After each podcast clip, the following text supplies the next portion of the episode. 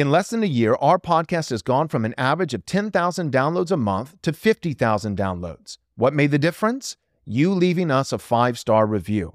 The more positive reviews, the more the algorithm picks us up, and more people are confronted by the law and gospel of Jesus Christ. Help us press forward the crown rights of King Jesus by leaving us a five star review on your favorite podcast platform.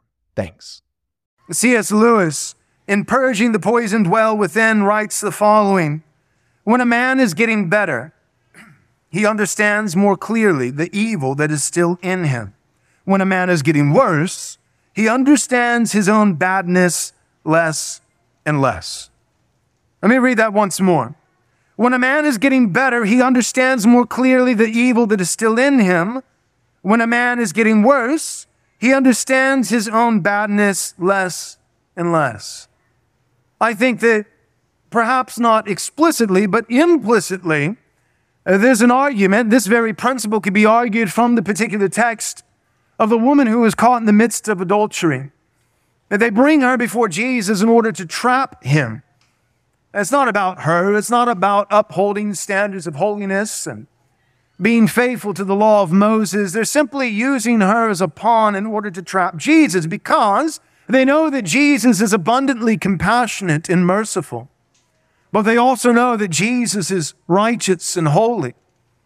They're trying to position him in such a way where his sympathy for the woman might tempt him in order to compromise the law of Moses. And then they would be able to prove that he was, in fact, a heretic, that he was a false teacher.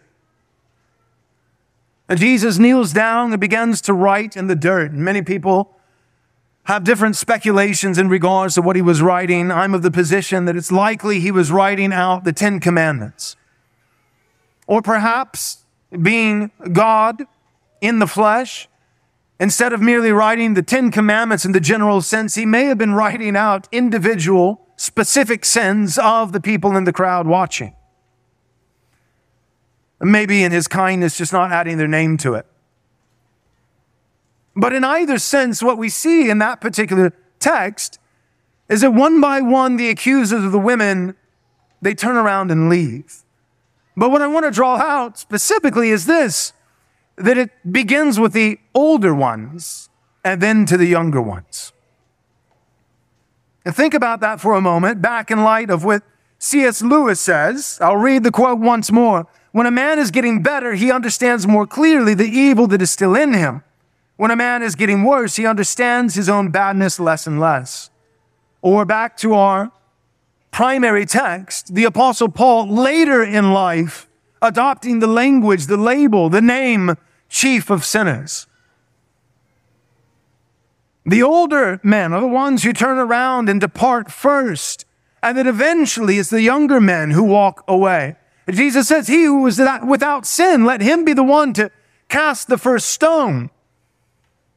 And the younger men are the ones who realize the significance of what Jesus has just said. It takes them the longest to realize that they're the butt of the joke. But the older men, they seem to be the ones who realize it much more quickly. Not just because they're older and they've had more life, more years to actually commit sin, but likely part of what's going on in this particular historical event is that these older men not only have more sin to account for because they've lived more years as sinners on the earth, but they, over the course of time through age, they've not only accrued more sin, but they become more acutely in tune and aware of their sinfulness.